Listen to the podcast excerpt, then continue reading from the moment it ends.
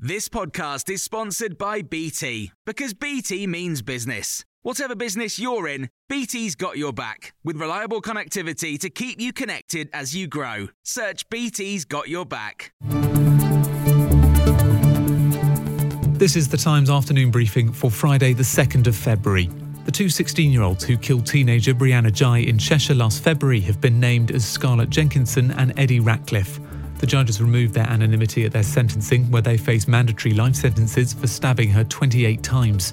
Crime reporter Charlie Maloney is following the case. We still don't know what it is that their defence counsel will say on their behalf, but now that their anonymity has lift, been lifted, I think we can expect a great deal more detail about the backgrounds to these two defendants to come out than has ever been reported before.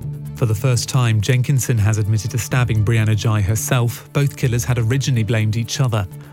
The former Immigration Minister Robert Jenrick has called for a review of how the man police are hunting for over a chemical attack in South London was granted asylum after being convicted of a sex offence in 2018. Officers have released a photo of 35 year old Abdul Ezedi showing him in a supermarket in North London with a serious injury to his right eye. That was in the hours after the attack in Clapham on Wednesday. Sue Sim led the search for gunman Raoul Moat in Northumbria in 2010 and told Times Radio searching in London is harder than you might expect. A city sometimes is the easiest place to disappear in. People are always bustling around. It's it's quite easy to disappear in huge crowds even with the scarring. He is a very dangerous man. Members of the public should not approach him. They should call 999. A migrant returns deal Rishi Sunak hopes to set up with Turkey has collapsed because the Home Office has decided it's not a safe country. The government had sought the deal after 3,000 Turkish migrants arrived on small boats last year. That's up more than 150% on the year before. Ministers insist the plan to stop the boats is still on track. A child is among at least three people who've been killed in a gas explosion in the Kenyan capital, Nairobi. Nearly 300 people have been injured after the explosion late last night, and officials say the death toll is likely to rise. Sports experts have compared playing rugby in schools to child abuse and said sports organisations are in effect grooming adults to ignore the consequences of contact sports. Academics from the universities of Winchester, Nottingham, Trent, and Bournemouth say children and the adults looking after them are not able to give informed consent for them to play the sport, which they say is abusive to young brains. The former England and Lions player Ugo Monye gave Times Radio his reaction. Well, it's highly irresponsible language, isn't it? It's sensationalist and probably a little bit clickbait. I think the timing of it for it to come out on the day the Six Nations um, is as the tournament is starting there's a reason as to why they've got that timing because it will attract the most amount of attention to talk about something which, I don't know, perception versus reality. England's Rugby Football Union says player safety is its top priority and rugby is not compulsory in schools.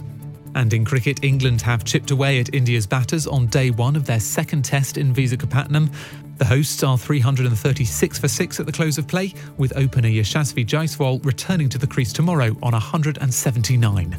Remember, you can hear more on all these stories throughout the day on Times Radio.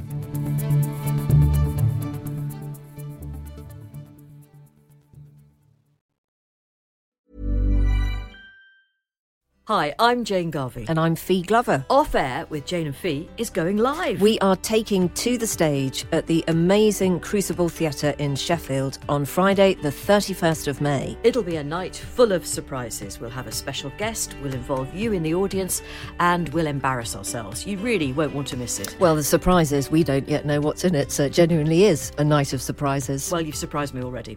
Uh, it's not just us. Our live show is part of an exciting new podcast festival called Cross Wires, which is taking place in some really amazing venues across Sheffield from the 31st of May to the 2nd of June. So, other podcasters that you'll be able to see include Katie Price, Katherine Ryan, Romesh Ranganathan, and the original Adam Buxton.